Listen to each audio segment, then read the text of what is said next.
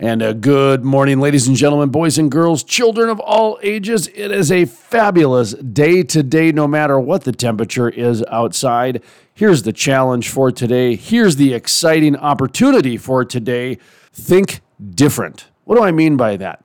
Differently think. What do I mean by that?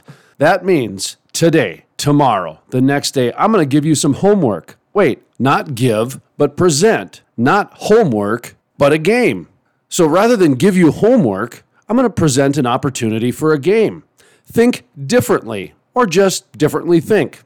For example, is the glass half full or is it half empty? Because remember, you get to decide the next time you're stuck at a red light. Is the world against you, or is it some greater power saving your life from a car three blocks away running a red light to hit you? There are greater things at work here. Living in the moment, trusting your instincts, and choosing opportunity can introduce levels of gratitude and success to your world that you've never dreamed of. Today, challenge yourself to not challenge yourself and present yourself with the opportunity to encourage gratitude and share it with the world. Now, let's get this Friday, Friday, Friday started. It's time to play hard, work hard. Now, let's play hard. I don't need nobody to tell me who to be. Don't need nobody to tell me what I see. I don't Welcome need to the Crude Life Morning Show. Play hard, work hard. My name is Jason Spees, joined today with Jenica, live on location here in the beautiful Black Hills as we're passing through on our way to Colorado. Jenica just landed a big interview with the governor of Wyoming last night, or yesterday afternoon, and so we're going to air that here today. That's part of our Newsmaker segment coming up here on the second half of the program when we work hard.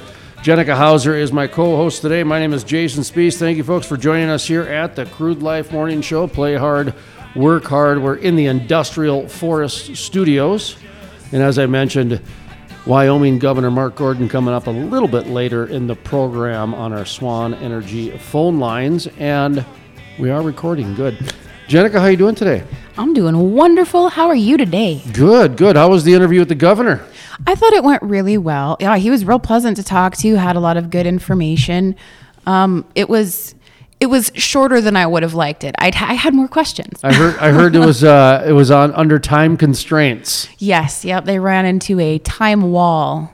These guys but are busy right now. They're crazy busy, yeah. Every governor in the nation is suing the president, it seems. I swear. It does. It does seem like there could be a lot more to come of that. Although I, I will say he didn't, he never said one way or another for certain, but it didn't sound uh, like they were leaning toward, oh, what did you call it? Now I can't even think of what it's called. What the, a class action suit. Oh, the, yes. The, oh, so uh, I did. Folks, I did get to ask him. So Jenica and I were texting before the interview, and this was like five minutes before she had the interview. And I just got done meeting with the mayor of Bismarck, and we'll tell you about that, uh, mayor of Bismarck, Steve Bakken, in just a moment. But uh, with the governor of, I saw Oklahoma, I saw Louisiana, I saw that we've got some news items coming up a little bit later on where some governors are suing. You've got uh, Wyoming.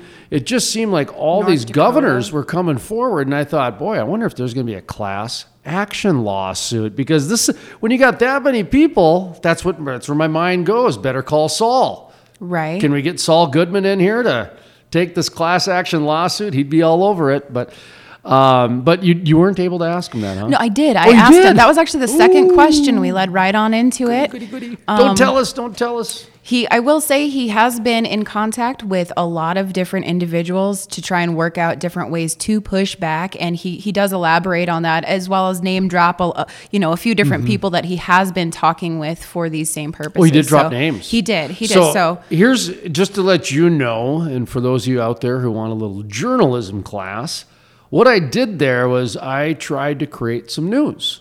So I had Jenica's ear, and I put a suggestion in there, but my my intention was to create some news that we would be the first one to talk about this, because no one's talking about this, and they're not doing it.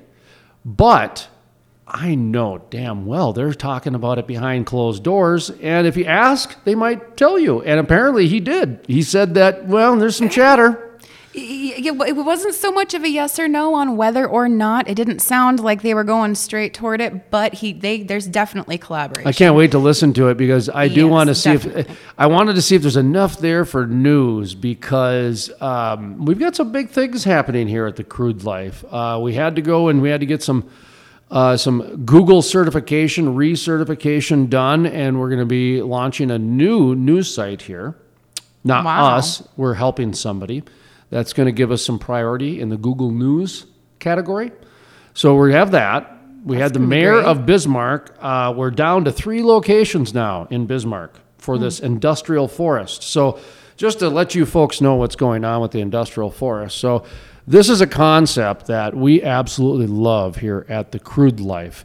It's sustainable forests. No, it's a network of sustainable forests. So what it is, it is a solution to a problem that's been happening.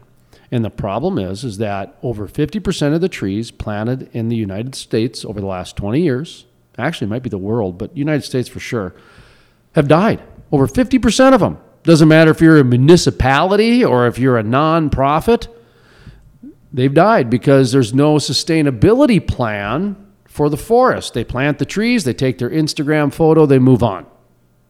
They don't water them after they're done. They think Mother Nature or the goddess Gaia is going to take care of it.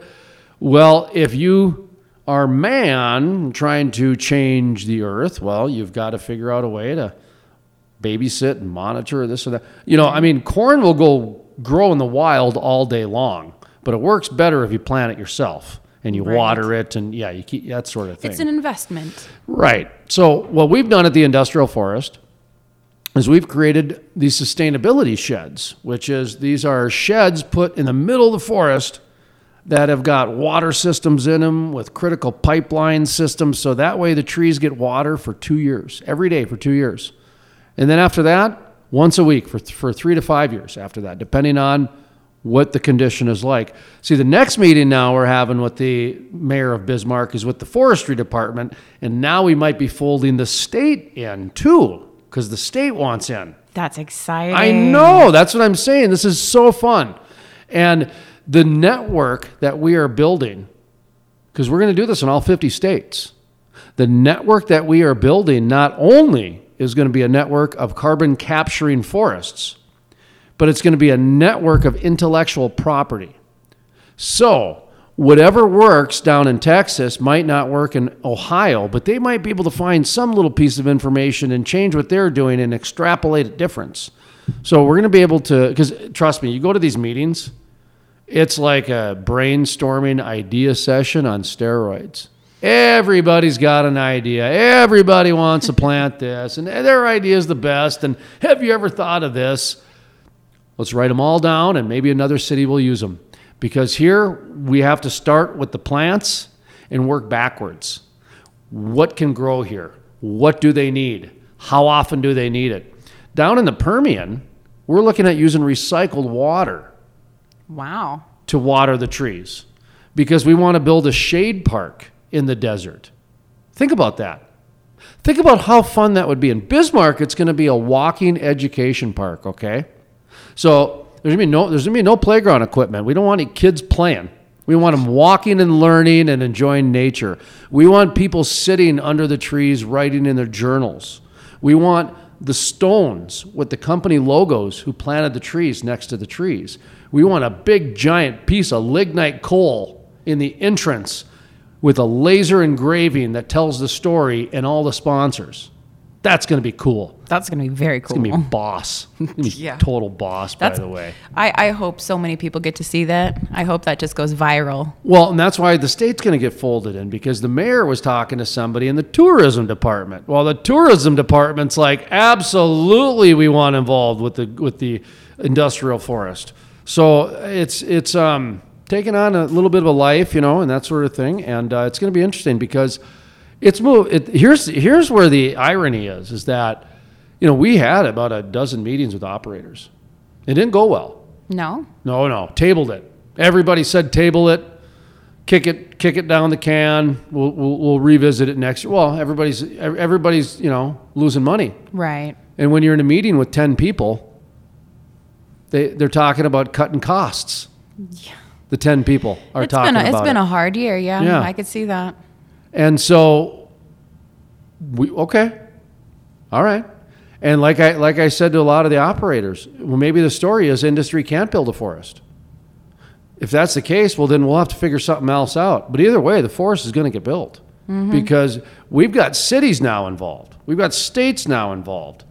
And if all we got to do is plant some trees, pretty sure I can find some people to plant trees. Oh, I'm pretty sure of it. Yeah. Yeah. So, but we want to be able to show the world how industry can save a forest, how industry can plant a forest, but more importantly, how industry can build a forest, because really that's what we're talking about here. We're talking about building sustainable forests. So exciting um, stuff coming out of Bismarck, North Dakota with the Industrial Forest. And you had a good interview with Mark Gordon. That's coming up. Governor Mark Gordon of Wyoming. That's coming up a little bit later in the program. Now, you're from the Wyoming. Oh, no, you went to college in Wyoming. I did. Yep. I lived for about seven years in Wyoming. Yes. Okay. Yep. So, and your is it your husband who worked in the oil and gas and industry? Yep. How long? Uh, gosh. Over over a decade. My brother-in-law still works in the oil and gas industry. He okay. he was uh, one of the owners of, I think, First Rate Energy. I'm not entirely certain. It, it all gets a little confusing. It's, stuff's been shuffling hands mm-hmm. in the last few years. There's been so many ups and downs, and it's this last year, I can't even imagine how crazy that was for people working in the industry in Wyoming, and I am scared for them for the you know what's to come. It's good for a lot of people right, right now. And, and now you live uh, basically on the east side of Wyoming, western side of South Dakota, which is coal country. A lot of coal over here. Well, it used to be. Mm-hmm. And so a lot of uh, industries getting impacted through that. Yeah. Um, just some different times here in, in Wyoming. And I saw in the news uh, headlines, too, something about Wyoming and Colorado are in a fight now. I can't wait to see what that's all about. I have no idea what that's all about. But so amusing. Can't wait. And then uh, now you've got kids too, correct? I do. Yep. How many kids? I've got three kids. Holy smokes, three kids. Okay. Three kids. And are you even thirty? I am thirty-one. Okay, thirty-one, three kids. I'm interested to your, some of your perspective on things. And folks, we're going to talk about distance learning and virtual learning in the next segment, because that's. When you really think about the oil and gas industry, at least for me, I think of small business owners. All right. I, I I understand there's a lot of people that live in corporate America. I get that. And those are the top of the food chain. I understand that. But the majority of the workers in the oil and gas industry are small business owners. Even a lot of people who work for A B C Oil Company, they're actually a ten ninety-nine employee. Right. So, and they do that because they're families. They want to make sure that either them or their wife or their significant other basically has the ability to be available twenty-four seven if needed. Right. I mean, that's really what it boils down to for a lot of people is just, I, I yeah, I hope I'm not needed on, on the drop of a hat, but I, I know I need to be. So right. I need to control my schedule. So a lot of risk gets kind of satisfied through just that sheer freedom.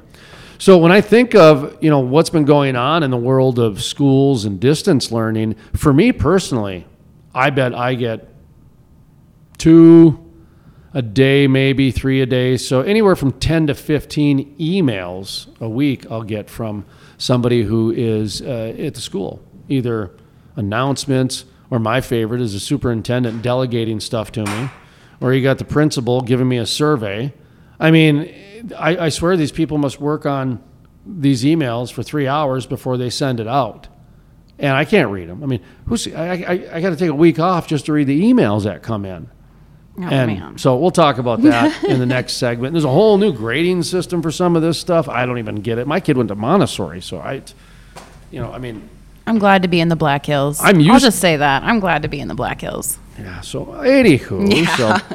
Uh, Jenica's a corresp- content correspondent. She's got uh, background in media, so she's coming to us, and she's going to be, uh, sounds like the energy secretary is in the sights. The new energy secretary is oh, a possibility. I'm working on it. I'm working on it. I've been added to a, a press release uh, list, so I'm getting all kinds of updates. Oh. So I, I know that at least uh, someone's vetted. seen it. I read. I know that at least someone's seen my email. The, the new people uh, are like, oh, new... media people, just put them on the email list and see if they come back. So you're being right. you're being vetted right now. That's what that's is that what happens. What that is? Oh, totally. Oh. Uh, it takes well. a while, but the good news is though, at least you got to the right person. Right. Yes. That's the. So what we do is we, uh, us veterans, instead of saying they're giving us the workaround or the runaround, we say we're in talks. We're in talks. We're yes. currently in talks. We're negotiating right. schedules right now. Yes, yes. There's much, much conference to be had. It's much easier than, ah, they're just screwing me around. Yeah. They're just giving me the runaround. Well, you've been kind of noticing how that is the reality in the last eight months. How a year ago you could get interviews. Now, boy, it's it's not so easy, is it? No, oh, no, everyone is so busy. Isn't that funny? Too how, busy to even have ten minutes. Right. They yeah. they don't have to drive to work anymore. They don't have to shower for work anymore. They don't have to get clothes on if they don't need to. They they could literally sit in their bathrobe and conduct their business. They can do it over the phone. They don't have to, if they if they want to do Zoom, they can do it from the head up. They right. can, they can throw on a white shirt or whatever, you know, like the judges do behind the chambers. So it, it's interesting how there are less people who are less accessible, mm-hmm. who are paid to be accessible. And this is what's fun, folks, is is that when when you're a real journalist or you're a real journalist organization, you know the difference between the people who are paid to talk to the media and the people who are not. So when we, you know, when, when you reach out, and I've told you this, mm-hmm. out to a C E O or a president of a private company, they don't even have to respond to the email. They don't have to at all. Neither do any of their people. But they hire people whose job is to do that. Now, they don't even have to. It's nice when they do, but they don't really even have to. They're a private company. However, once you start getting into these associations and you start getting into the, the government employees, they're tax funded. They're tax funded. And they have people paid specifically to talk to the media. And if they're avoiding reporters and pulling the, oh, we're too busy, yeah. That's that that is the equivalent of just going out and sitting behind uh, smoking with your friends out behind the gas station while you're getting paid. That's that's essentially what you're doing. Is Sounds you're about uh, right. you, well, yeah, you're avoiding one of your duties and responsibilities because times are tough right now and questions are hard. I mean, you've got people yeah. that have to that are giving out millions of dollars, picking winners and losers, deciding who gets momentum and who doesn't get momentum with their business, who gets access, yeah. who doesn't get access. These are public employees, appointed employees, okay? And these are the people that we're we're going to hold their feet to the fire. Oh, absolutely, we are. That's or to well, me. Someone needs to. To me, this is the play hard part. This is the fun part where we can actually, like I said, if they're a private business, absolutely, I'll respect their privacy all day long because they don't need some jabroni like me or somebody like you trying to ask them questions when they're trying to figure out their own problems. Right. They don't need us coming in with, "Hey, have you thought of this problem?" They got shareholders for that, right? Right. But if you're a government employee and you're paid to talk to the media, hey, get out of hiding, pal. Get out of hiding. Otherwise, we're going to have to start speculating. Well, unfortunately, it seems like there's a lot of government paid positions that don't tend to do what they were hired to do.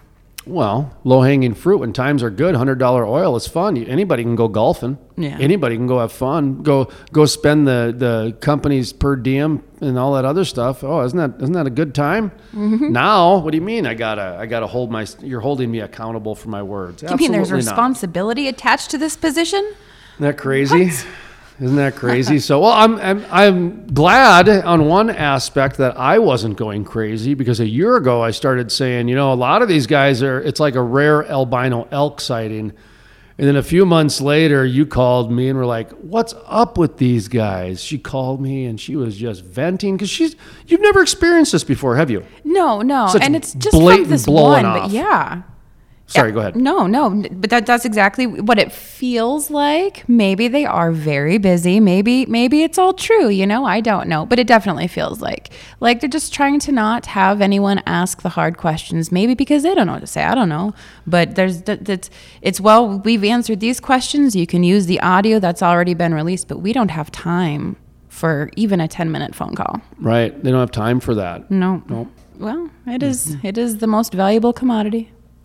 I, I just, I get such a kick out of how offensive "we don't have time" becomes. You can hear it in their voice. You can hear it in their voice that they want you off the phone. The only reason they're talking to you is because they're paid to talk to you. Otherwise, they would hang up. That's what I'm saying. People are paid to talk to the media, to, to where now they're getting paid. Their interpretation is just to blow them off and to say, no, we don't have time, and COVID and COVID. I'm surprised they're not using nine eleven still. I mean, that was an excuse for ten years for a lot of people, to where it got abused, to where Arrested Development, God bless him, Tobias. Mm. I don't want to blame nine eleven, but that certainly didn't help. Right. You know, and that's that's what it's like now with COVID, when you're giving out millions of dollars to specific people that you've only given access to for the last three years, and now you're you're wondering why people are upset and questioning it, and you're wondering why the oil and gas industry is under fire. Mm-hmm. It's interesting. I mean, you, you live in a liberal part of the state here in the Black Hills. What's wow? I actually, I no, you're out in Belle Fourche area. Yeah, aren't you? I, I was. I, I don't. I've never considered this area to be liberal. Um, there, there are definitely, you know, spearfish? There are those spearfish, probably more so than most of the areas in the Black Hills. But even, but even in spearfish, I mean, you're gonna, you're gonna find um, left-leaning individuals. But for the most part, uh, even spearfish is gonna be more central than, you know, strictly left-leaning or. Or even, or even conservative. Now the rest of the Black Hills, though, that they're they're pretty they're pretty conservative. No, they are conservative. It's, it's You're right there. Yeah. Trump flags flying and patriot attitude, yeah. And help thy neighbor in America. Cross that know? border into Wyoming, and the Tea Party is considered liberal there.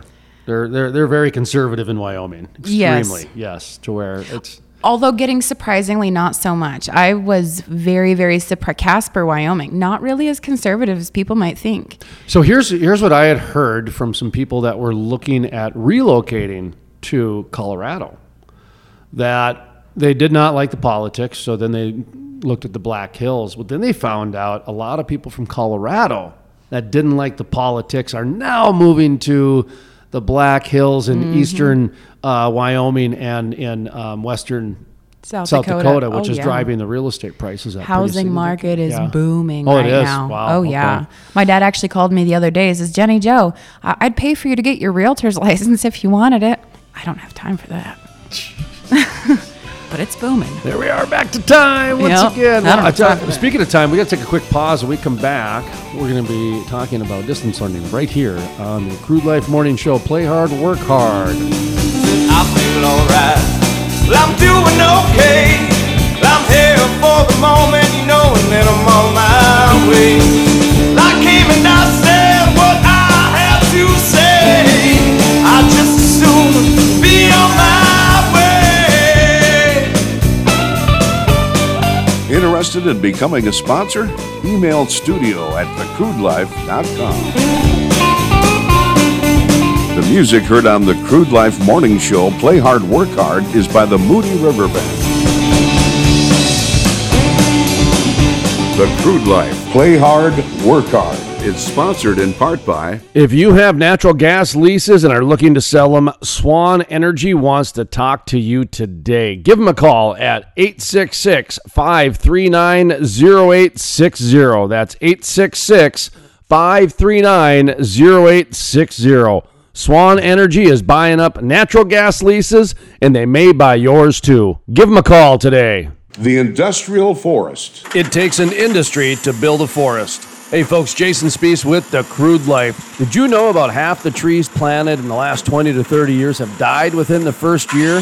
Lack of watering, transplant shock, special interest groups, poor growing conditions are just a few reasons it takes an industry to build a forest, and that is exactly what the Industrial Forest does. Sustainability sheds, critical pipeline systems are implemented to ensure the forest survives and absorbs carbon for decades to come. It takes an industry to build a forest. If you're interested in sustainable forests, growing industry jobs, check out the industrial forest dot com. That's the industrial forest dot com. Play hard, work hard. Now, let's play hard.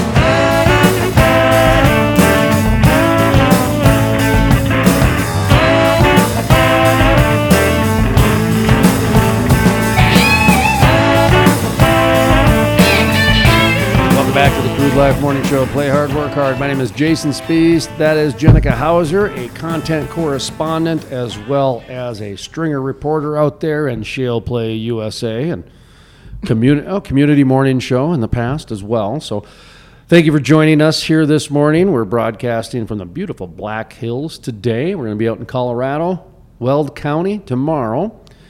And you had uh, interviewed Wyoming Governor Mark Gordon. You said he's been talking with the North Dakota governor, huh? Yeah, he had mentioned that he's been in conversation nearly every day with the North Dakota, Governor Burgum, I yep. believe, yes, Doug was Burgum. his name, mm-hmm. yep. Um, um, and they've been apparently speaking every day and to collaborate on ways to push back against the executive order that placed the moratorium on federally leased resources, which I also found that to be interesting. When they're talking about what the moratorium was about, everyone's very focused on one item or aspect, but the wording that that I had come across, it said that the moratorium was on federally leased resources, which would include more than just the land itself. That would be anything attached to it or any mm-hmm. don't touch. Water, essentially, too. yeah, yeah. That's one of the big parts is Hands when it comes off. to like the pipelines is when it goes under a waterway, like with the Keystone going under the Missouri River. That's where like the Army Corps of Engineers steps in, and then it becomes federal right then and there. Uh, otherwise, it's interstate.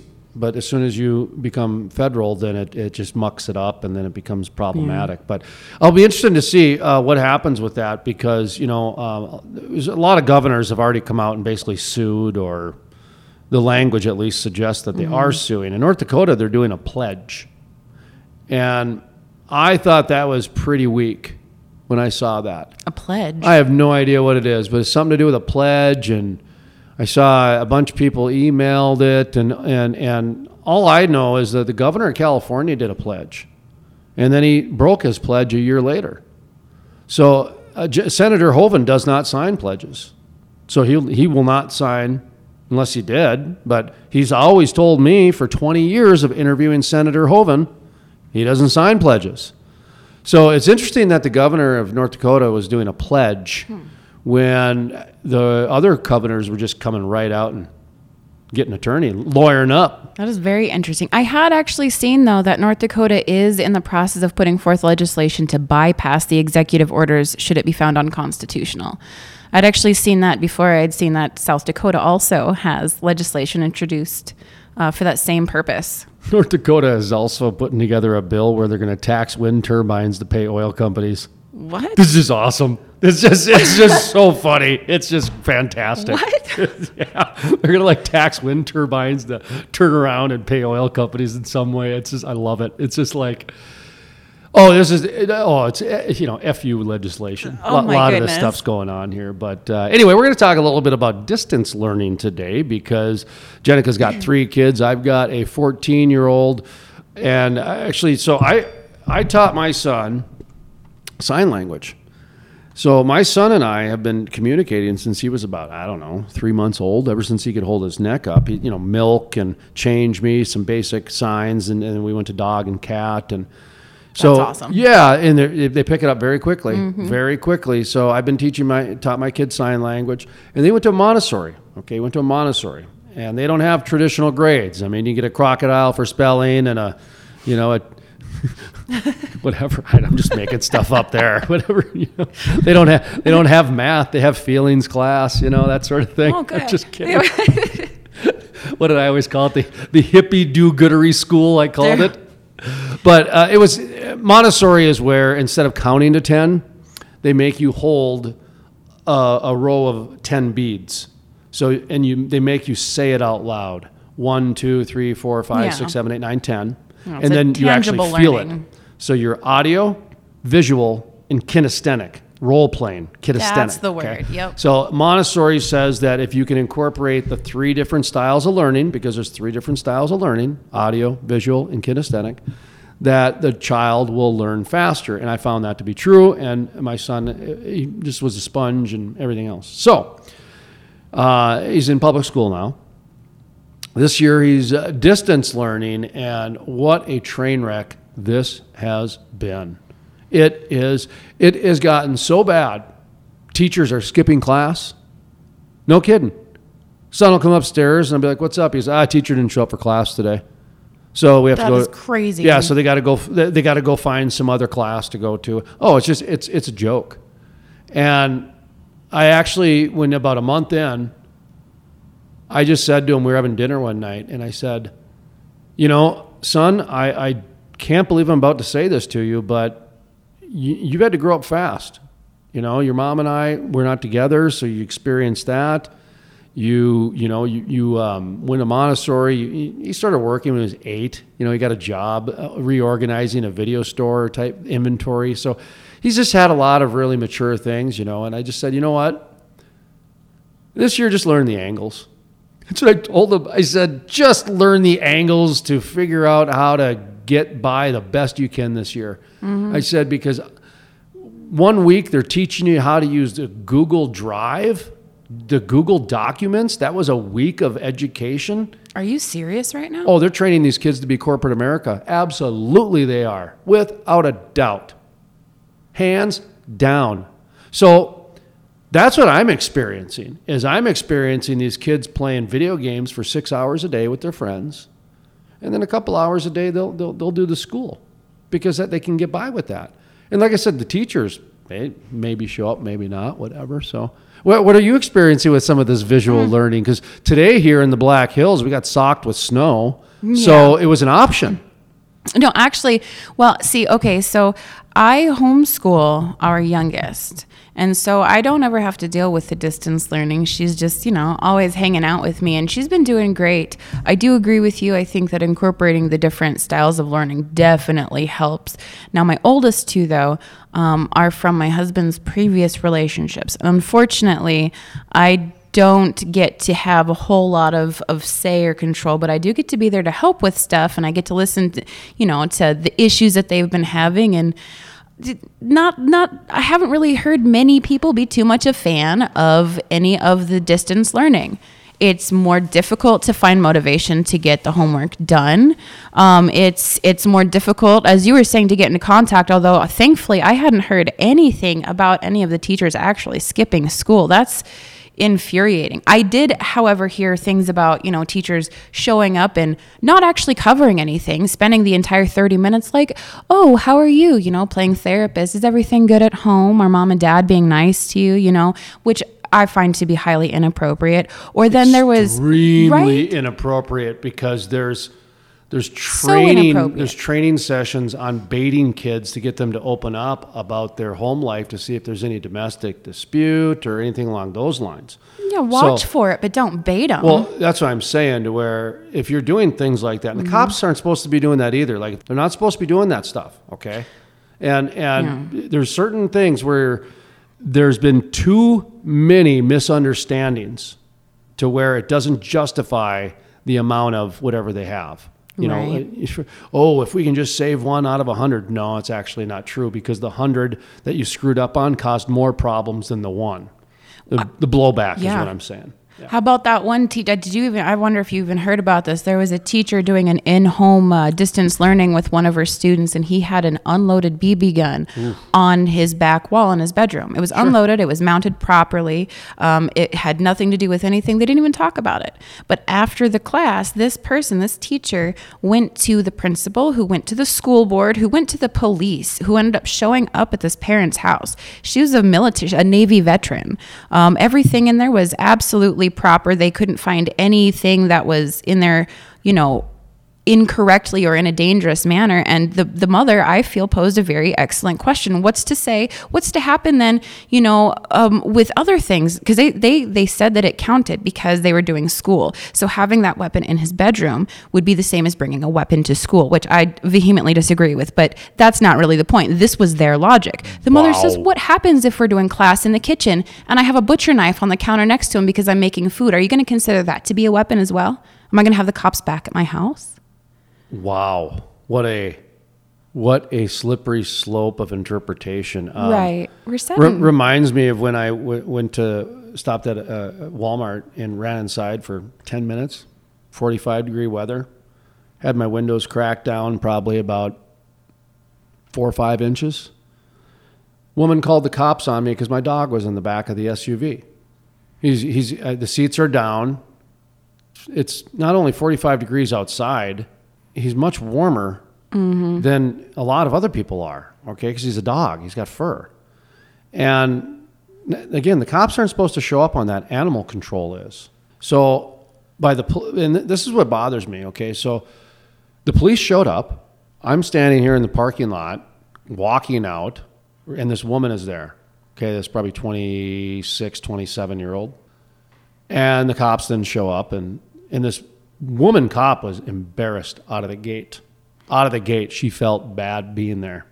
But and she was trying to, like, downplay the situation because she could see that um, I wasn't very happy. Mm. No, I was calm, yeah. but I was like, well, what's going on here? Why? I mean, I'm just walking out of the store, and all of a sudden I got a cop at my my thing because my dog is in the back seat just panting away and, and being happy. You've right. met you've met Frackleberry mm-hmm. Hound. He's just Geo. He's lovely. Um, well, turns out I found out the cops aren't supposed to show up. Animal control is. Hmm. But when the cop left, the she was o- overly apologetic to me, and then said to the woman who called the police, um, you did the right thing, you know, blah, blah, blah. And I'm thinking, no, no, this is a teachable moment where mm-hmm. you say, I'm sorry, in the future, we have to call animal control, this and that, because we've gone on so many of these in the past that waste our time, that waste our resources, and blah, blah, blah, blah, blah type thing. Yeah. But they, they, they can't even do that now. They can't even follow their own policies if it goes against the social shaming police. That's what worries me, that it's happening in the school now, mm-hmm. where these social shaming police are now starting to get in through Zoom, starting to get in through these uh, at-home things, and starting to dictate how people live their lives at home. That's really scary. It's scary because they're training kids this way, you know? So I don't know. I mean, what happened to that kid? Did they get in any trouble or what? Zero tolerance, guns in school? I, I think I think it was probably just let go. The police were not worried, like I said, about the mom. Actually, they shook her hand and told her that it was everything was put up very nicely. It was it was perfect, mm-hmm. tip tip top shape. That that woman had a nice nice household. She ran a real smart kid, and they fought against it. I think it was just basically let go, but I don't believe that anyone got into any trouble. I think personally, I would be so offended because that feels like an infiltration of privacy right there. Yes, the kid is in his room, but why is it the teacher's business to be looking around, trying to find things is what that seems like. If there was actual reason to be worried and you happen to notice it, by all means, you know, pay attention. We should be paying attention to the kids, but that's kind of the point. We're paying attention long enough to tell people what they're doing wrong in their own children's lives, but who's being proactive and, and trying to fix it? What, yeah. what are the teachers doing? Not showing up for class? Is how is that any better than what than what we're trying to lay at the parents' feet to be responsible for? I, I can't even understand why I'm getting surveys and, and asking me what they would do. I, I don't know. You're the superintendent. You're the principal. Don't you get paid to make these decisions? I mean, you're you're like the top dog, and you're asking me what would I do? Well, you're not going to listen to me what I would do, so because trust me, what what I would do has nothing, none of the options you laid out. How's so done with that option, yeah. you know. But anyway, it's it's so you. How long have you been homeschooling then? I Addie has never been to a public school actually. Okay. So, and she's seven, so I've been homeschooling her for a couple of years. I've been working with her on the alphabet for the longest. She is not a fan of having. But man, she's a math whiz. She loves science and dinosaurs. Mm-hmm. It's been fun. My favorite part of homeschooling is that I get to learn stuff over again too, so that's kind of neat. Dinosaurs are so fun. Hands-on with kids. Learning. Oh yeah, she that's loves how we, it. Um, we taught my son the constellations Ooh. By dinosaurs. We um, yeah, this through his Montessori. He was four years old, and he had to get up, get up and give an eight-minute presentation, oral presentation on the constellations. It could be on anything. So, and I I've, I was like blown away, like, what what are you talking about, teacher? And then we sat down, and I listened to her tell me how my son could do it. And when he was, at, by the way, age five, he did it by memory. So that's fantastic. At age, right. And so at age four, four and a half, it's not that hard, really. You've got poster board and the bullet points on the poster board. It's, it's amazing how easy a speech can become. But all we did was uh, we made up a story about dinosaurs in your backyard. Because he was really into dinosaurs. So instead of the Little Dipper, we renamed it the Baby Brachiosaurus. So all he did is get up there in front of his class and told stories about dinosaurs. No different than how we learned about the big bear. Mm-hmm. So we basically created our own mythology, our own stories, and and we actually created a little like staple book, Dinosaurs That's in My Backyard. Adorable. And that, that that was once a month for I think six eight weeks or whatever the speaking series was. That's what we did. It was a different dinosaur, and that's how we did it at age four. And then age five, you had to do it by memory. And we did a different thing because it was vertical learning. They picked a subject when you were young and you just dived into different areas. And then hopefully by the time you say you were a senior, you're doing some sort of helium gas star igneous, you know, report versus dinosaurs in your backyard when you're four. Mm-hmm. And so it did it. He did it for three years and advanced along and, and everything. That's and then awesome. And then we went, we moved and left that school district. But anyway, it, it's interesting how the kids can learn. And so I had a I had a guy who really went off about some of the distance learning that's been going on. And he got into where he just flat out said, he goes, he goes, I'm convinced sc- schools are a training center. You can get an education in a forest, but you don't get trained like you do at a school. Yeah. You know, with all these different rules and regulations and this and that. And, and that's that's why we always laugh when schools are named Freedom and Liberty. It's like the last place you get it. It's there. Yeah. Although I will say that I, I certainly appreciate what we've got here in the Black Hills. The the, the high school at Sturgis, I, I don't have any complaints about how those teachers act over there. I, out of all, and I, I, I'm, I'm pretty critical. My mom's actually a teacher, and I am very opinionated. Mm-hmm. I, unfortunately for everyone else, I tend to be very opinionated, but I'm blessed, I feel, to be living in the Black Hills for the school situation specifically. I, I do think anybody that's got a gripe about the distance learning is um, their their voice should be heard mm-hmm. um, more than ever. And if you're in leadership, sorry, man, you got to take it. This is that's the hand you were dealt. But there are legitimate concerns. The, the the whole social aspect with kids, the whole, are they getting the proper immune system because they're wearing masks in school? And, you know, there's a lot of conversations that nobody's having that are legitimate. And that's why I don't think suppressing certain people's concerns or calling them crazy or conspiracy or whatever. No, everything's on the table right mm-hmm. now, because have we ever had a society where kids for three years ages five through eight wore masks when that's one of their peak development times for antihistamines and creating antibiotics for their body and this and that? And do you know what I mean by that? I, I, I do. I'm, mm, there's... Well, you're holding mm, you back a little bit here. I am. I am holding... There's... Oh, my gosh. You're talking about the masks. I am trying to be polite. See, now, I, I'm not... I don't know anything behind that. But what I do know is Chernobyl. Okay? Okay. Chernobyl. And this is another crazy idea, another crazy thing like you just spouted out, right? Right. Which is, if you go take a look at the media, they'll tell you tens of, tens of thousands of people were going to die. They they had numbers, hundred thousands of people were going to die with Chernobyl and um, Russia when it happened. It was like a, it was, I think it was under, I think it was like sixty actually. Okay, but what they found out was the media and the government propaganda actually killed more people from the mm-hmm. stress and the fear and the, the, the calamity than the actual Chernobyl event itself. Oh my gosh, yeah. But during that time, if you were to talk against that grain like you just did, right? Yeah. You are scarlet lettered. You are mm-hmm. considered crazy. That's why the Crude Life, hey, we're all about playing hard and having some free form and conversation, this and that. You go to the second hour, we're probably not going to ask that question no. to, to anybody. We're probably no. not going to have that talk unless it's Fauci. Right. And then we'll ask him point blank, yeah. did you do this? Well, I asked Doctor David Kessler one day. He's the former F D A uh, Food and Drug Administrator for Obama. I'm sorry, Clinton. Under uh, President Clinton, he was the Food and Drug Administrator, and I interviewed him. And I asked him, I said, when he was not the Food and Drug Administrator, he was he was uh, author, he had a book, and he was he was no longer in government. He was in private. I asked him, I said, um, food and drug is food and drug. I said, the process of sugar is very similar to cocaine.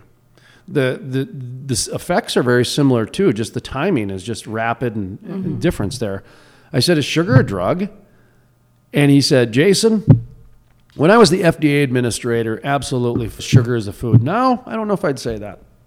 So he didn't say no. Right. You know, he didn't answer my question, but he did. Right. And that's what I was trying to say earlier about your interview with Mark Gordon. Yeah. It's like he didn't answer it, but he did. You yeah. know, it's one of those things. But hey, we yes, got to take a pause. No. Oh, go ahead. Sorry. No, that was it.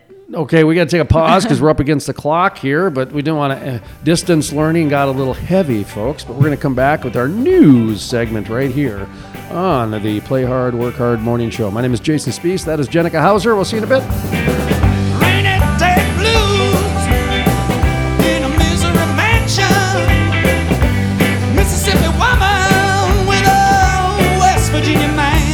Interested in becoming a sponsor? Email studio at the crude life dot com.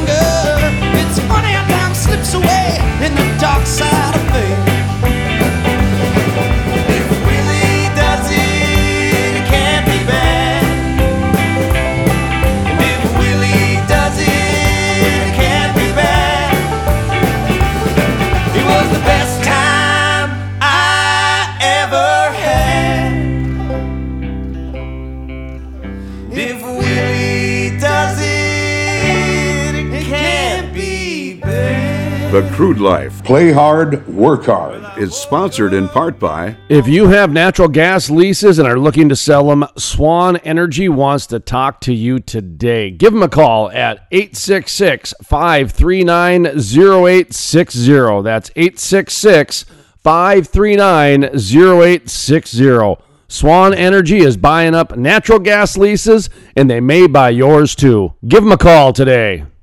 Industrial Forest. It takes an industry to build a forest. Hey folks, Jason Spees with The Crude Life. Did you know about half the trees planted in the last twenty to thirty years have died within the first year? Lack of watering, transplant shock, special interest groups, poor growing conditions are just a few reasons it takes an industry to build a forest, and that is exactly what the industrial forest does. Sustainability sheds, critical pipeline systems are implemented to ensure the forest survives and absorbs carbon for decades to come. It takes an industry to build a forest. If you're interested in sustainable forests, growing industry jobs, check out the industrial forest dot com. That's the industrial forest dot com. Play hard, work hard. Now, let's play hard. So you're my pineapple, baby, let me be your mango man. You're my pineapple, baby, let me be your mango man. Welcome back to the Crude Life Morning Show, Play Hard, Work Hard. My name is Jason Spees. That is Jenica Hauser. And we are going to do some news right now. And let's see, the sounder going. Good enough. Okay, so let's see. This, by the way, Jenica, I know it's your first time doing news. Quite, it's very simple. We've got uh, a couple news stories which you found that are oil and gas related, and it's quickly people are learning how interconnected oil and gas is, not only across geographies but through lifestyles and industry too, because when the oil and gas industry is impacted, well, all of a sudden, like the transportation industry is impacted, and, and the plastics industry and all these other ones. And so the third is kind of a wild card, dealer's choice, if you will. And we've had everything from science to politics to humor. So it'd be interesting to see what you have there today. But what... Uh, What headlines have you found takes? By the way, I don't have a T V. I got rid of my T V in two thousand six. So I don't, I've not grown up or had television on for over a decade. So I, I don't get the news. Less stress that way, I'm sure. It was a conscious choice. It had to do with raising my son. I didn't want my son growing up around that. Uh, I didn't want him, it didn't matter if it was, you know, the twenty-four hour news networks or if it was Kardashians or if it was Survivor. I just didn't want that noise on as the background noise. His mother was a singer, so we embraced more of the music aspect. So we had a lot of Pandora on when Pandora was a thing. I don't even know if it's still a thing. I'm sure it is. It's still a thing for me. I don't know okay, about good. the rest of the world. But. No, I know it is for me too, but I, I don't know. I mean, there's times where I say things and I realize how old I sound, and Pandora is probably one of those things where I sound old. But uh, at, at any rate, so uh, for me, this is kind of interesting because, like I said, I don't really follow the news or get much of the news because I interview a lot of newsmakers. So a lot of my news comes right from senators and presidents and C E Os. So right. that's that's where I get a lot of my information. So these news stories are interesting because um, it's like the world has said, you know, we used to have journalism class and we used to have reporting school. Screw it. Let's just let the marketing departments and the and, and the, the clickbait people win. Yep, and, and, and then here we are, so, not sure what's true and what's not. I have way fun. too much news that I see every day, um, and it's not even from T V because I, I don't watch T V either, um, but but well, oh, so much. Let's see what we got today in the news. First thing here, Governor Mark Gordon throws support behind Colorado County that wants to secede and join Wyoming. So this was actually published six days ago. It says, Wyoming Governor Mark Gordon shared his support for Weld County, a rural Colorado county home to nearly three hundred twenty-four thousand residents. Efforts to secede from the state and join Wyoming on Monday. That was a very long sentence, but he's in support of what's Wait. happening there. So, why, wait, Weld County wants to join Wyoming? Yes. Oh, this is fantastic. Yeah. This well, is absolutely fantastic. And and you did not have this piece of information when you interviewed Mark Gordon, did you? Oh, I see, I did, but I was trying to be focused oh, here. How did you not lead with this? You, you're right. You're right. This was, this was, that was foul. Is, I should have. This is lobster thermidor right here. This is the, this is the filet mignon. This, somebody wants to succeed I their should, state. I know. Are, they, are they even connected honestly, by boundaries? Um, Isn't Cook County in between? No, yes, no, I I'm, don't know. I'm not Shoot. familiar with Northern. I'm, I'll be there in, in a day, so I'll check it out and get back I'm to you. I'm trying to remember the map that okay, I saw. Okay, so Weld County. Yeah. You know, um, I go to Greeley, Adams, that area. So Weld County, right? Yeah. I It might be. Oh, boy. I apologize for everybody in Colorado listening that I'm not up on my county geography. Anyway, so go on. Go forget. Go back to the story. It's um, okay. so they okay. want to secede from Colorado, yes, because that's the oil and gas producing county. From what and I, agriculture, yeah. From from what I gather, they feel like they have more in common with the Wyoming communities than with the rest of the Colorado communities. That's what I've inferred. So don't take my word for it. But um, Governor Gordon has apparently thrown support behind it. He says we would love that. Uh, he said that during an interview on the K U A News radio station. Now, Colorado Governor Jared Polis, or Polis, excuse me, Governor Jared Polis has pushed back against Governor Mark Gordon's support, and he said that Weld County residents are proud to be a part of his state. He says, hands off Weld County, Governor Mark Gordon. That is a direct quote. Hands off Weld County. Uh, he says, Weld County is a thriving part of Colorado, and Weld County residents are proud to be part of our great state. Now, what I found to be funny was that the Colorado governor had added to that. He goes on to say, I do hear from so many Cheyenne residents, on the other hand, that they are culturally, economically, and socially more connected to Colorado than Wyoming. So... What an odd...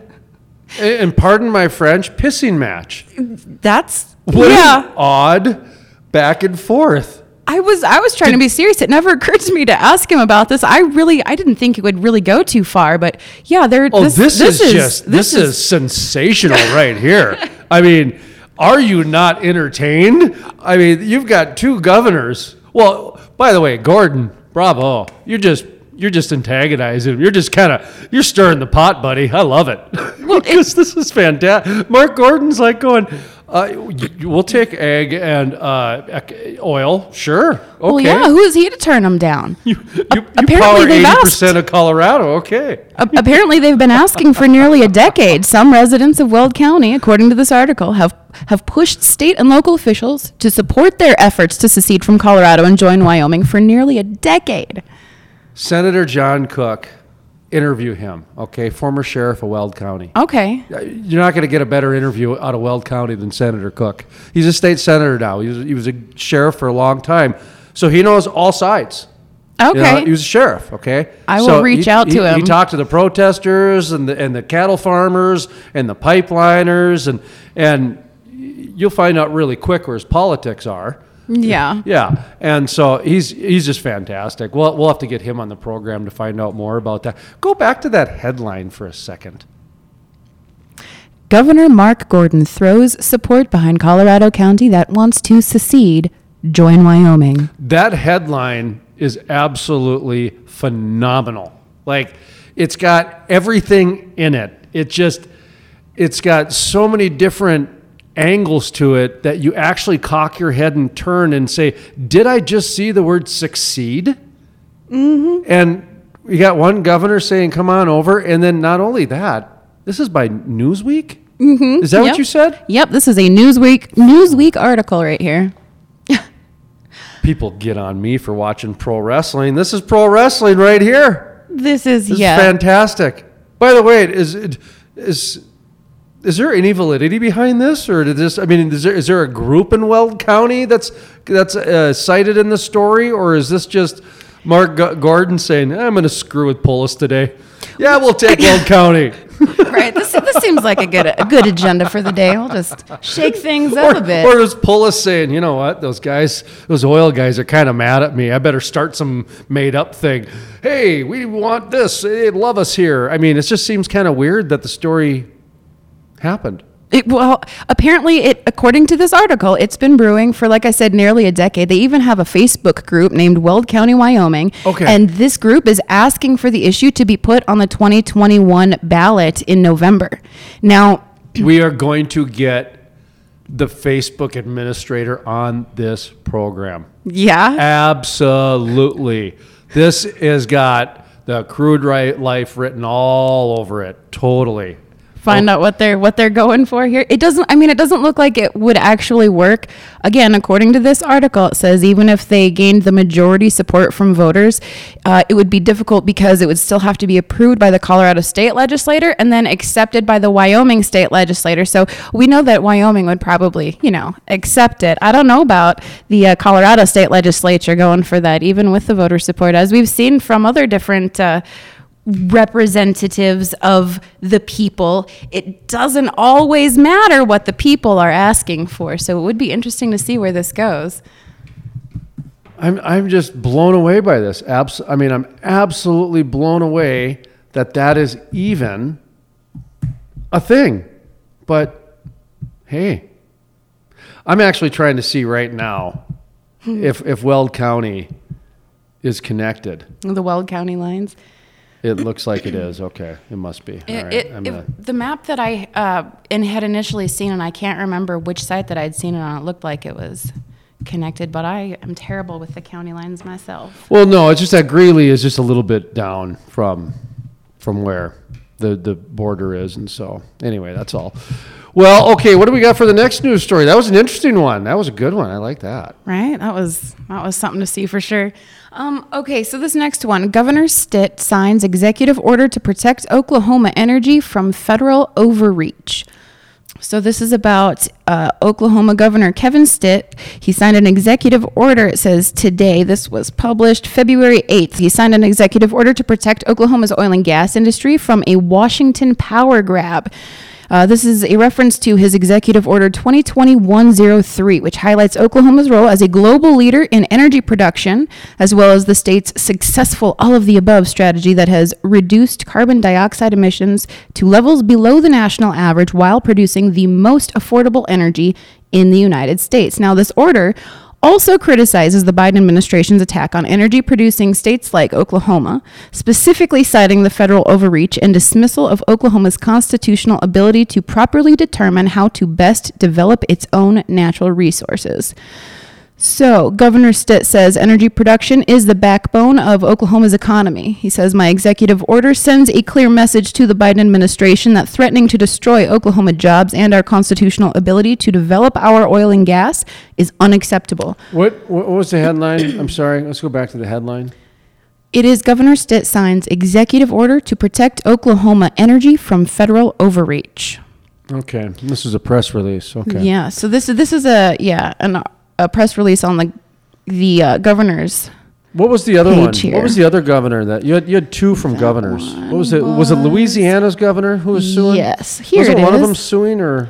Um, it's okay. So here we have Louisiana governor at odds with Biden over oil and gas policy. So this now, is what did they do? So okay, so in North Dakota we have a mm. pledge, in Oklahoma we have an executive order, in Colorado, Weld County, which, by the way, touches Wyoming. I just looked it up, and it does go all the way up to Wyoming, so it could be easily incorporated in. Like I said, I apologize, folks, for not, not being up to date on my county lines when it comes to uh, Colorado, but um, anyway, so uh, it's, what, are they doing an executive order in Louisiana? Are they just doing the, you know, sports shouting? Are they just posturing? What uh, what what what made the news happen? So let's go to the start here. Louisiana governor at odds with Biden. Okay, so what's the first paragraph say? All right. Governor John Bell Edwards disagrees with President Joe Biden's targeting of fossil fuel industries and wants the White House to reconsider its decision to pause new oil and gas drilling leases in the Gulf of Mexico. Uh, this was according to the Louisiana governor's administration on Wednesday. Says Biden's approach to oil and gas strikes at one of Louisiana's economic engines and an industry that is a chief financial backer of the state's coastal restoration work, putting the Democratic governor at odds with a president within his own party. So that's kind of interesting, I guess. But I'm telling you, so far what I've heard is, Jenica, you got the best get yet, which is Governor Gordon, Mark Gordon. He's out of the four governors between... Louisiana governor. It just looks like he's just saying words. He's yes. he hasn't. Oklahoma at least signed an executive order. Okay, North Dakota did a pledge, and South Dakota has legislation that was put forth by Representative Aaron Aylward. Oh, is South Dakota doing something? Yes, yes, okay. they they have a, and it's it's to protect South Dakotans from unconstitutional executive orders in four different categories. One among them being the energy uh, executive orders. Oh, I did orders. see that. Okay, so yep. South Dakota's putting some legislation forward yep. to protect oil and gas workers. Yep. Should it be found um, unconstitutional, we're going to ignore them, I guess. Governor Gordon, like you pointed out in the interview here, coming up in just a bit. Um, you asked him about a class action lawsuit, which is what we kind of, you know, just kind of quickly pontificated about just because of all these flurries of headlines about here. I was thinking all these people were like, you know, doing some sort of legislation or some sort yeah. of, you know, hey, hey, Attorney General. It would make sense. North Dakota has sued the federal government a dozen times in the last week, for crying out loud. I mean, over coal alone, they've sued them twenty times. So it's not unusual for a state to sue the federal government. But when I saw these flurries coming, uh, you know, just the fact that Gordon kind of hinted that, hey, there's some, you know, yeah, I'm not saying that's happening, but I'm not saying people aren't saying it. So right, it would make sense, and and they're definitely talking about what can be done. He he did verify that they're talking together about what can be done. So right now we're still in saber rattling. Okay, I would expect yeah. that we would have more than saber rattling. Like I would expect more of, uh, we're gonna thump back by now, to be honest, but um, this is interesting. So, so, but it, you know, one thing that we've we've seen that's kind of new is governors coming out. You know, a lot of I, normally it's a lot of times the uh, uh, state representatives or the, um, you know, the, the congressmen and, and senators. So the fact that a lot of these governors are stepping forward is good, because you got to remember a lot of these Democratic. Now, mostly Democratic, maybe there's a Republican one I can't think of, have been ramping up the uh, anti-oil and gas rhetoric for probably the last four years, to where in New York they banned it, California, you know, he signed a pledge a year ago, yeah. uh, you know, you know, New Mexico, they've had their share of a, of a Democratic rhetoric thrown at them about climate change and, you know, this whole thing. So I'm, on one hand, I'm glad to see that these governors are stepping up. On the other hand, um, I kind of wish the saber rattling, we'd get past that and just get right to the thumping. Because the thumping is coming. The thumping is coming. Oh, and, yeah. and I would rather have the oil and gas do the thumping than get thumped. And right, you know what I mean? Yo, yeah. yeah. Oh, yeah. So I don't know. I hope I made sense on that, but um. well, it made sense to me. But no, I agree. It's it's it looks more. It says the Edwards administration is uh, has talked of trying to negotiate with the White House, which is actually less than actual negotiations, if I'm reading that correctly. Mm-hmm. It's it's they're they're just simply discussing negotiations and publicly saying that it's not okay, is kind of what I'm coming at here. But are they are they uh, are they going to litigate? Does it um, does it say, you know, what the next steps are? You know, I guess how does the um, how how how do they kind of wrap it up? And I mean, because I mean, um, well, it's it's one thing to come out and say. My favorite story when it comes to these types of things is, is Fargo-Moorhead. Fargo-Moorhead is these sister cities. You know, it's Minneapolis-Saint Paul. You've, you know, when you got these two cities that are arm in arm, hand in hand. You know, you've got basically a state border or a body of water that separates them, but they act like they're in it together, right? Mm-hmm. Well, Moorhead needed to build this diversion or something like that for flooding and all this stuff, and Fargo's like, oh yeah, we support you, this and that. Well, then it came time to get the bill, right? And Fargo's like, well, we're not going to financially support you. We're just going to rah, rah, rah support you. Like, that's how it played out in the media and in the council meetings. And it was hilarious. Like, okay, that that's a great example of how, you know, just being a cheerleader can be an enabler mm-hmm. for some pretty serious stuff here. And that's what I'm worried about with some of these things, to where at some point the cheerleading has to stop. And and we got to go to that next point. So do do they say that they're going to, what the next steps are? Like I said, North Dakota, they're doing a pledge. And that pledge is, is that we want the governor to basically go in and re uh, reassess the importance of oil and gas, okay? And yeah. and Wyoming, they're moving ahead. They're moving ahead on stuff. Um, Texas, they've got some plans down there. Uh, what was the other one we mentioned earlier? Uh, the executive order was in yep. Oklahoma. Yep. Okay, so anyway, I'm just saying. So there's each, definitely there's definitely pushback. Well, you know, each each but, one has a different level of action. Yeah. Each one has a different level of action, and to me, it's kind of under that saber rattling category still. So. Yeah. No. Uh, unfortunately, this doesn't really say anything about the next the next step so much. I know that it talks about his lawyers being involved to look for mm. any way to legally, you know. Well, they do uh, have lawyers involved. Yes. However, it also specifically states here that uh, Governor Edwards has regularly refused to air his grievances with presidents, Republican or Democrat, publicly. It says Harris said the governor will continue that approach in this disagreement with the Biden administration. So he's not trying to go public. He's not trying to make a big deal. They're trying to do this pro- privately, it seems like, according to this article. And for the rest of it, it kind of goes to show uh, the next couple paragraphs shows the difference in mindset when it comes to uh, what they're trying to do. Biden wants to shift the nation's focus from fossil fuels to cleaner alternatives. Okay, and then the, yeah, Louisiana officials want, you know, saying it's causing massive job loss. We already co- know that. That's the copy and paste yeah, stuff. Yeah, it's that's, not. That's the propaganda. Not part a whole of lot of not a whole lot of substance um, on what will actually happen. Okay, so. Unfortunately, there's uh the, the story is there's no story. That's yeah. the story. So there you go. That's that's the media now. The story is there's no story. I mean, I'm glad that he's at least having the conversation, but but at the same time, um, well, even the headline says it's pro wrestling. Louisiana governor at odds with Biden over oil gas policy. I was that's, expecting at odds though right. to be like. Real a- action. No, there's no. That's you know, what I mean. It's yeah, it's, it's no. clickbait. So A B C News just got us with clickbait. All right, what do we got next? Okay, got, got to lick our wounds on that one. Yeah, a little bit. All right. Well, okay. So this is this was the last one that we had here. A B C News confirms Peter Schweizer's Biden expose on family corruption involving son-in-law Howard Krein. Probably couldn't have had a better transition there. Right. That uh, was a very okay. interesting transition. So what's going on now? Okay, Biden. Oh, there's a lot there. A lot. That of was names a lot I've to never unpack. Heard of. Who's Peter Schweizer? A lot to unpack. So who's Biden? Okay, wait, I didn't wait, know what?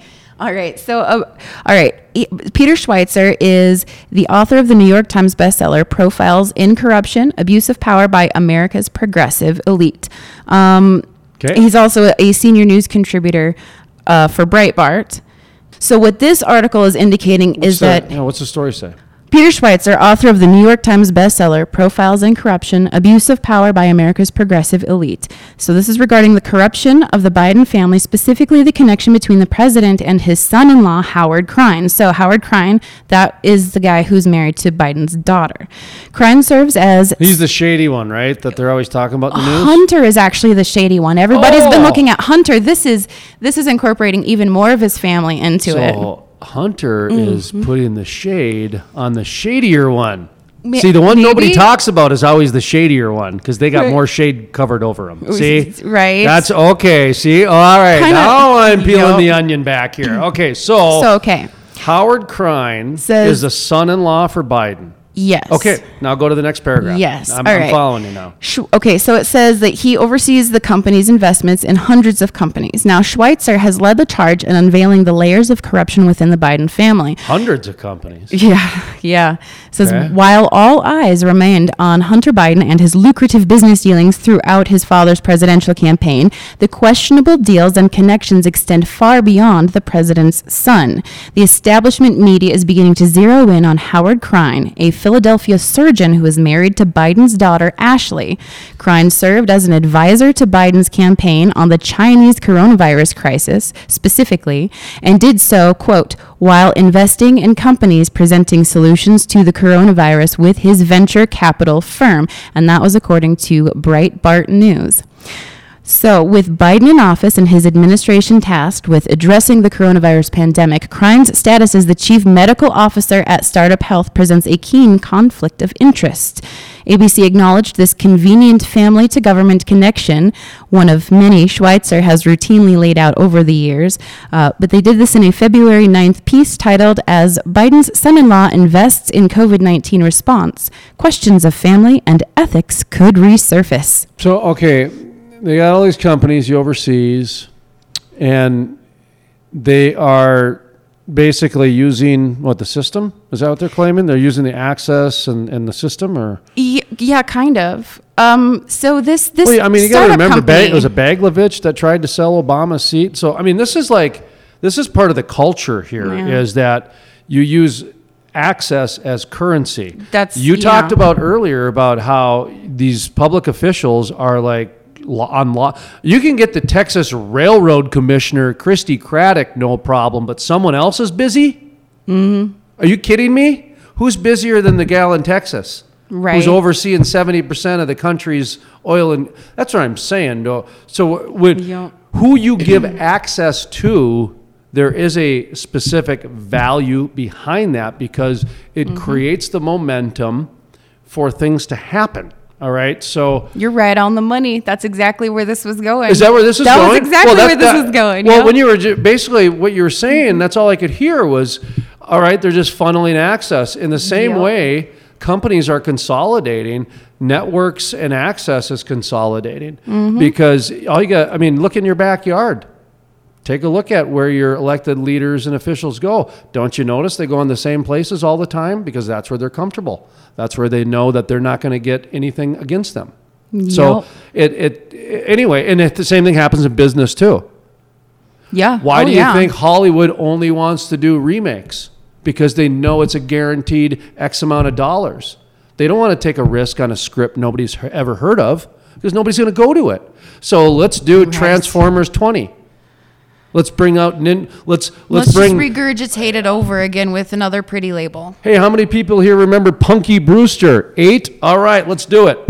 I mean, that's how they do it. Seriously, they would rather do a remake of Punky Brewster, a show that thirty percent of Americans remember, than something brand new that could completely change culture.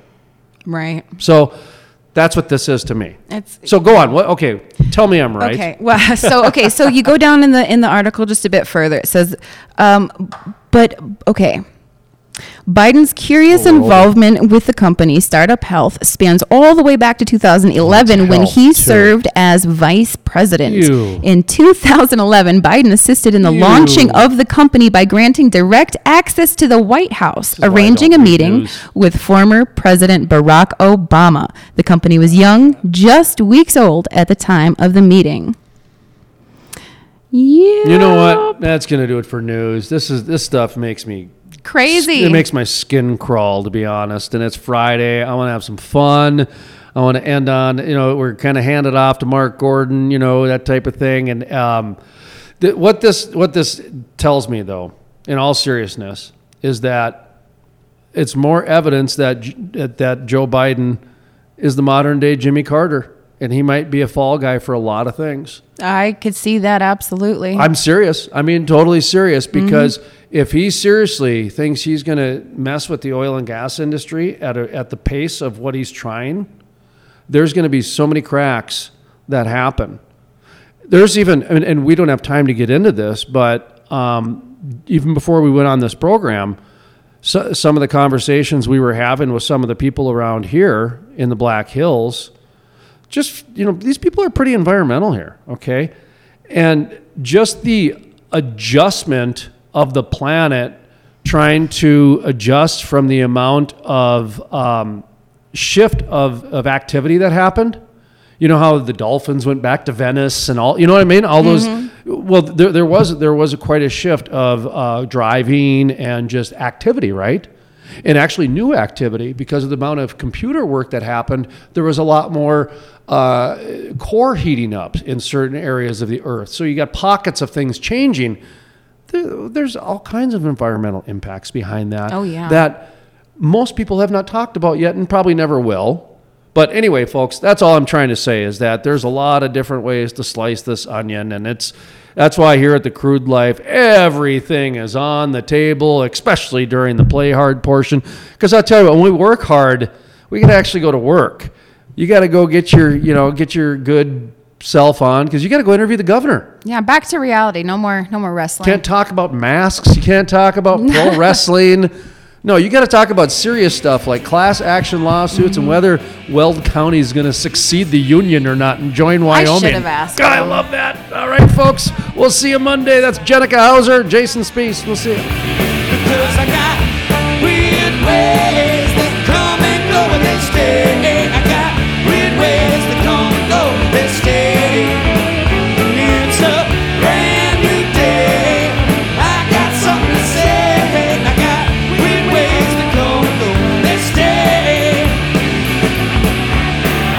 The music heard on the Crude Life Morning Show, Play Hard, Work Hard, is by the Moody River Band.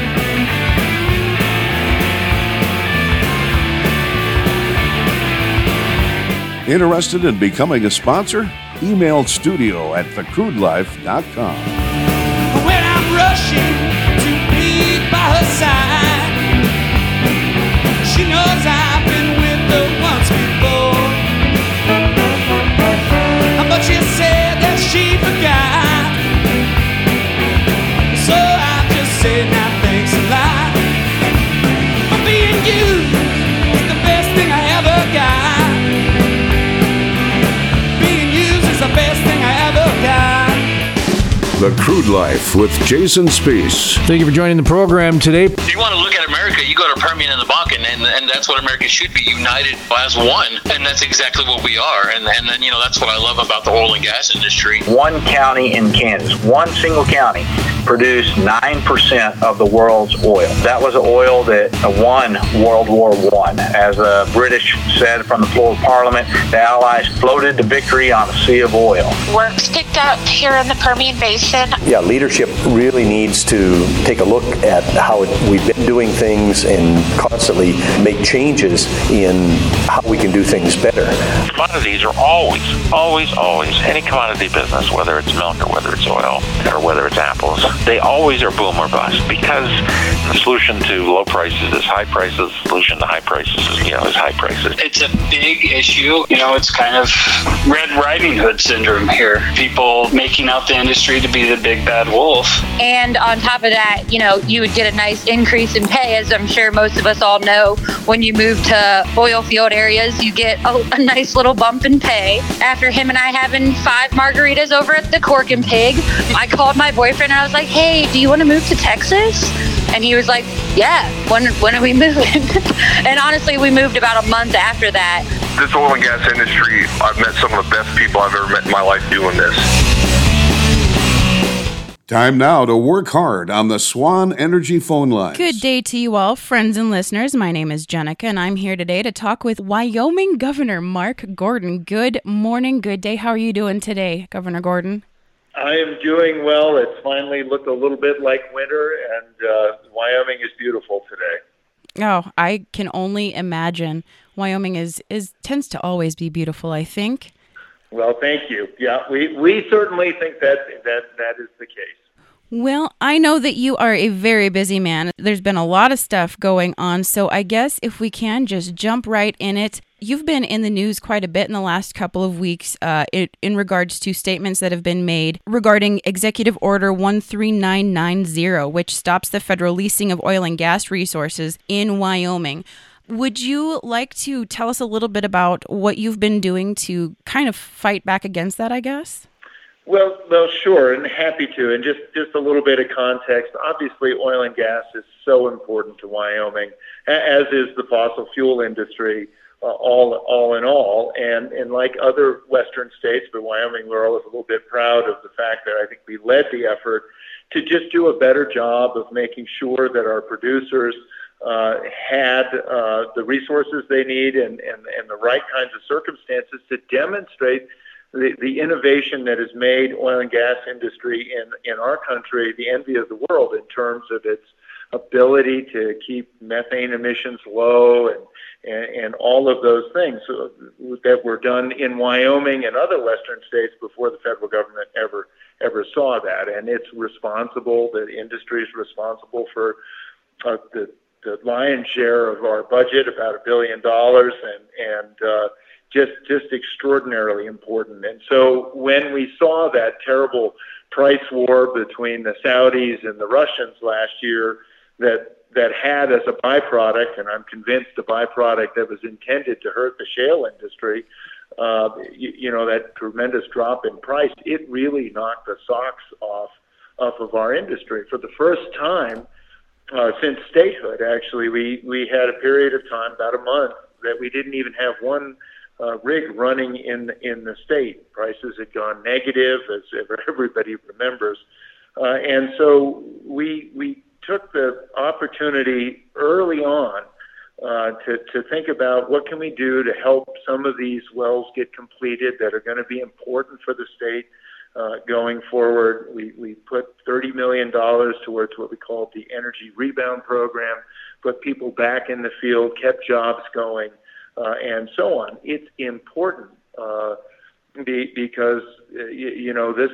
This these are good-paying jobs. They're people that are committed to to doing the right thing, um, and and we wanted to keep that industry going. So when this moratorium came out, uh, immediately reached out to, to colleagues that I have, and I'll just tell you some of the ones that I've talked to. I've talked to Uh, Governor Dunleavy in Alaska, where about fifty percent of his production is now, uh, you know, in, in real peril. I talked to Tate Reeves just yesterday, Governor of Mississippi. Good, good, good man, and and and you know the jobs offshore uh, oil industry that are just being being attacked by this this this bipartisan Biden ban that is just going to hurt Democrats and and uh, Republican states alike.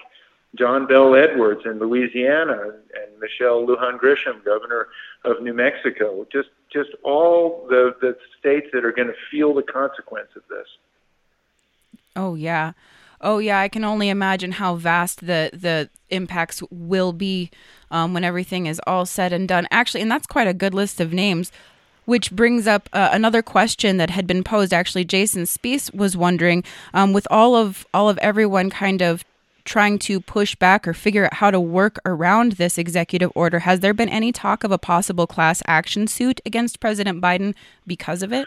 Well, I think there's there's states that are that are looking at, at what the legal ramifications are. We really have to get a, the, the moratorium on the ground and, uh, you know, to know exactly how to apply those things. But I, I can tell you that Um, pretty much uh, yeah, all the states that I've mentioned uh, and, and, and others as well uh, are, are very concerned about this. And I think our first step has been to uh, coalesce and try to get some uh, letters together.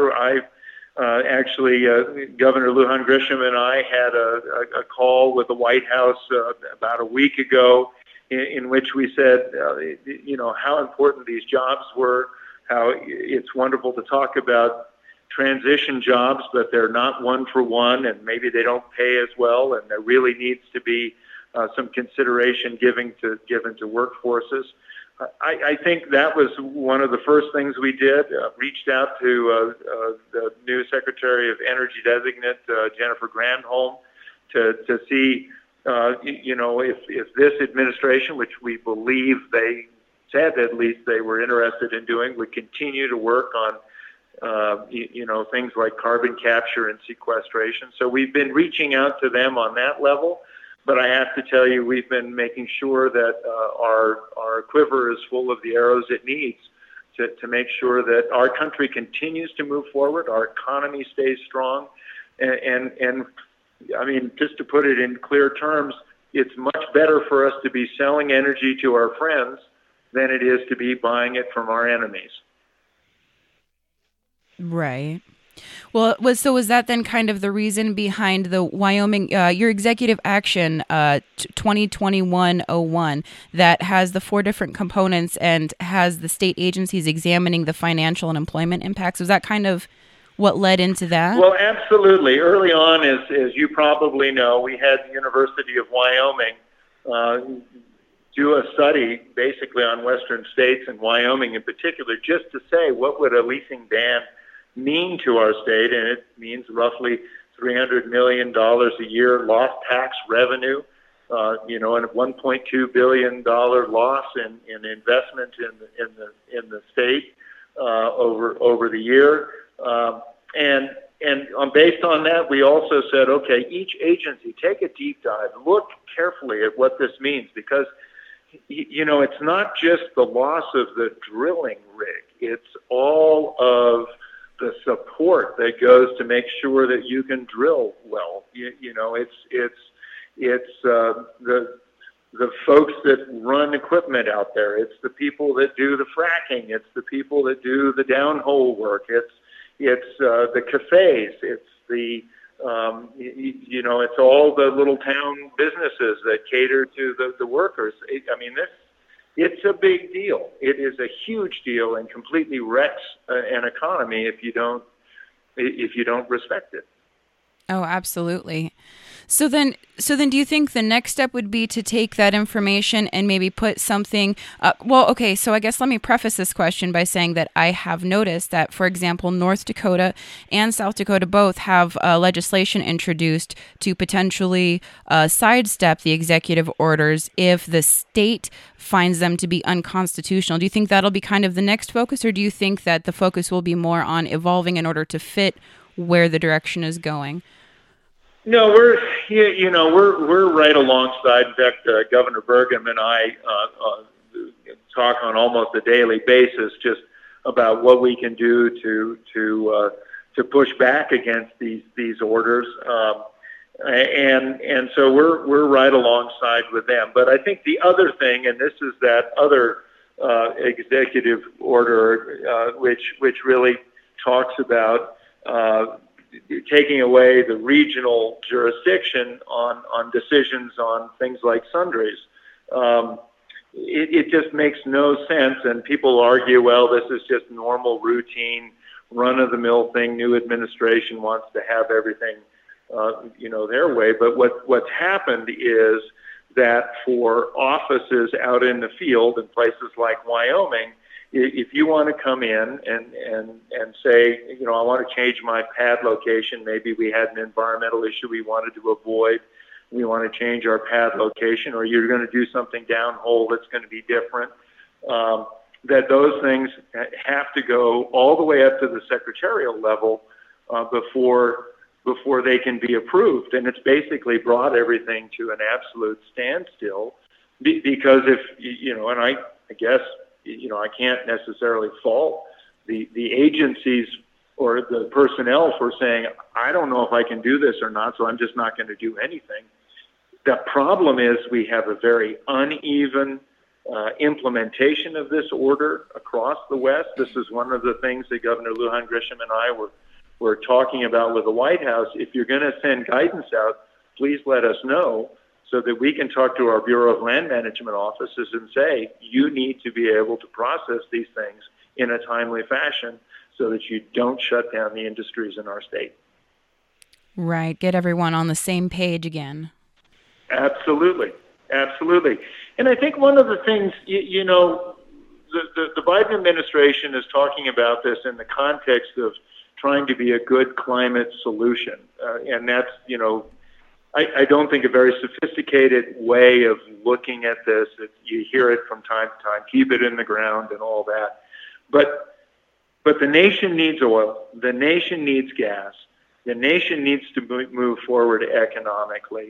And there is going to be demand. And if that demand is not met by places in like Wyoming and New Mexico and Alaska, where it's highly regulated, carefully executed, done better than it is anywhere else in the world, all that production is just going to go offshore where it is not regulated, where emissions are not carefully thought about, and it's going to be climate negative uh, in that context. So a- again, it's just a matter of really making sure that we put America first, that we make sure that American leadership and innovation is something we showcase and celebrate.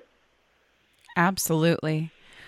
Well, okay, so this kind of brings me to the to the next thing that I had noticed. Uh, you I had seen within uh, a couple of days, there was an, an article published talking about a series of proposals that you have uh, been introducing to help the energy, tourism, and agriculture sector in Wyoming. And now this is separate from, from what you had already been doing, yes? That is that is correct. Uh, the, the, uh, the, the agriculture uh, initiative really is something that we started about a year, year and a half ago. Uh, really talking about western uh, western lands, public lands, and private lands, and, and the real scourge of invasive species, which we're we're starting to deal with uh, across the West. We put science together, uh, put a top flight panel, uh, came up with some recommendations, and those recommendations were codified into law. And so that's the that's the agricultural piece. There's other pieces of that coming along as well, but I'm really proud about the energy sector. Uh, and, and Wyoming took, we had two existing um, authorities. One was a pipeline authority that had a lot to do with Kern River and some of the others uh, getting built. And the other was our infrastructure authority, which was designed around transmission and power plants and, and so on.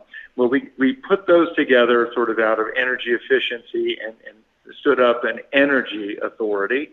Um, and and so the law that I signed last, um, actually earlier this week, really was about uh, making sure that that was comprehensive. It included geothermal and something that in this, you know, in and Wyoming loves renewables too. We we, we love all energy.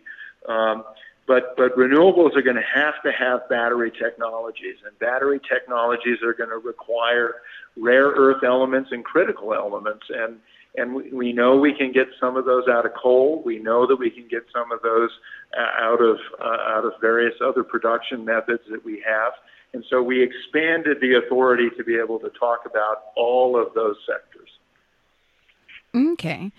So the Wyoming Energy Authority is basically over any kind of energy, is what you're talking about. Yeah, it's an ability to promote energy uh, and, and, and all energy. And, and again, you know, that's what's really essential for our country moving forward. We've led the way, uh, and we can't lose step. Uh, we, we need to make sure that we move forward. I, I'm really proud of the fact that back in the nineteen eighties, Wyoming was one of the very first, if not the first state, ever to have wind generation right outside of Medicine Bow. Both Hamilton Standard and Boeing had, uh, you, you know, windmills that were prototypes of what you, what you see today.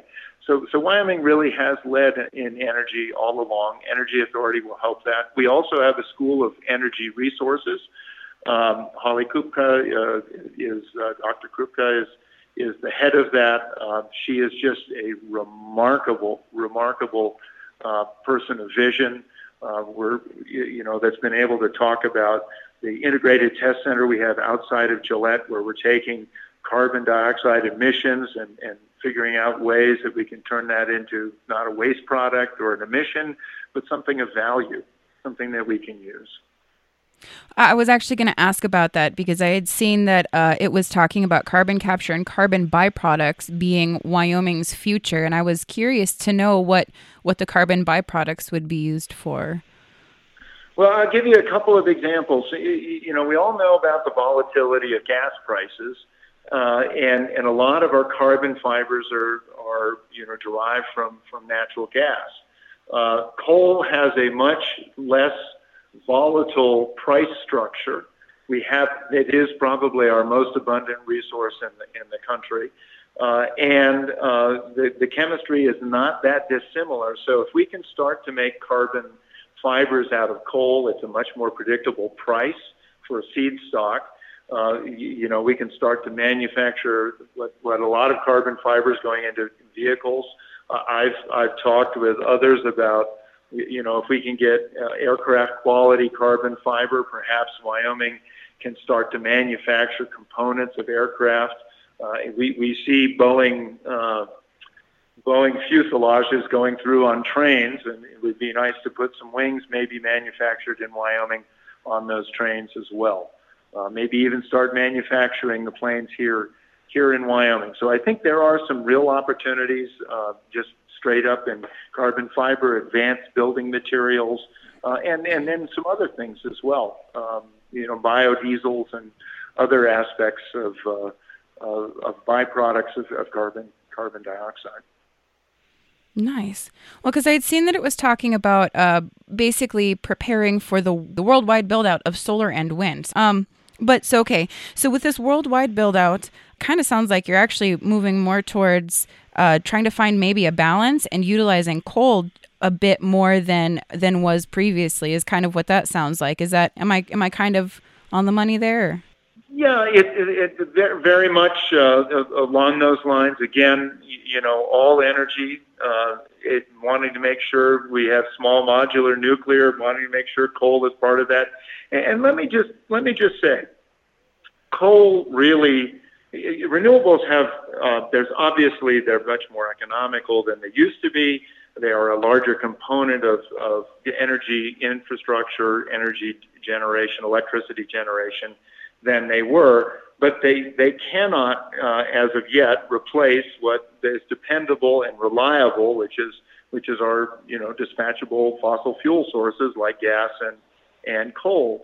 And in fact, coal, I think, believe you know, believe it or not, coal really holds kind of the key to removing carbon dioxide out of the atmosphere, uh, and and and that is this carbon capture and sequester technology. One of the pieces with agriculture we're looking at is how do we sequester more carbon dioxide in biomass, and then if we can incorporate some of that biomass as we burn our coal, we actually can end up with a carbon negative energy uh, electricity source.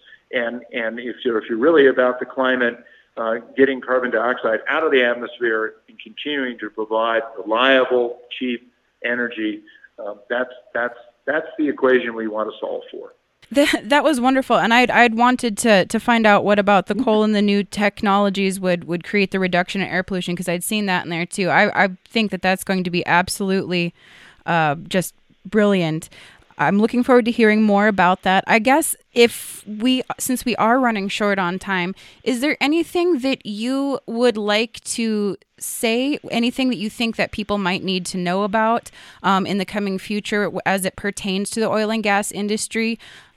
Well, well, well, well Jenica, you, you, uh, thank you for, for this opportunity. And, and let me say that, You, you know, having having a domestic, reliable domestic source, uh, being dependent on on on what our country can produce, that's that's really important. I don't think we want to go back to, you know, the time when we weren't energy independent, and, and we can obviously do it better here. Uh, so when when you're thinking about uh, oil and gas in our nation, you, you know, you you got to look to our to our states. Uh, they're the they're the crucibles for innovation. They're the crucibles for moving uh, technology forward, uh, and there's real opportunity here. And, and we have a very bright uh, view of what of what oil and gas means to Wyoming. Always has been a part ever since before statehood. Oil has been a part of our economy, and we look forward to it being part of it, going long ways into the future. So, long story short, it's not going anywhere. It just might be evolving a little bit. It is evolving, absolutely.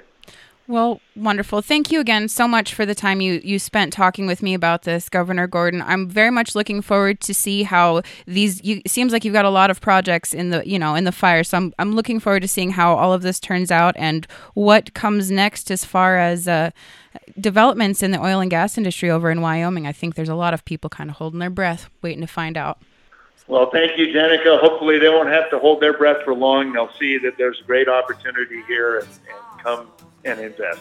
Thank you. I love it. Have a wonderful day. You too.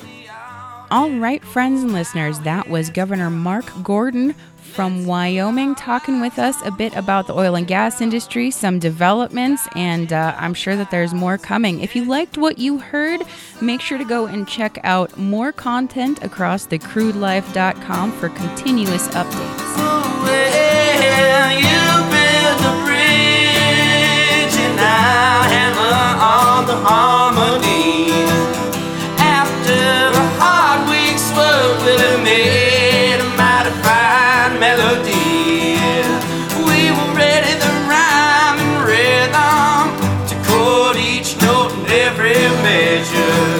Together we will make a rich living, phrasing and composing new lyrical treasures. The music heard on the Crude Life Morning Show, Play Hard, Work Hard, is by the Moody River Band. Back to the way.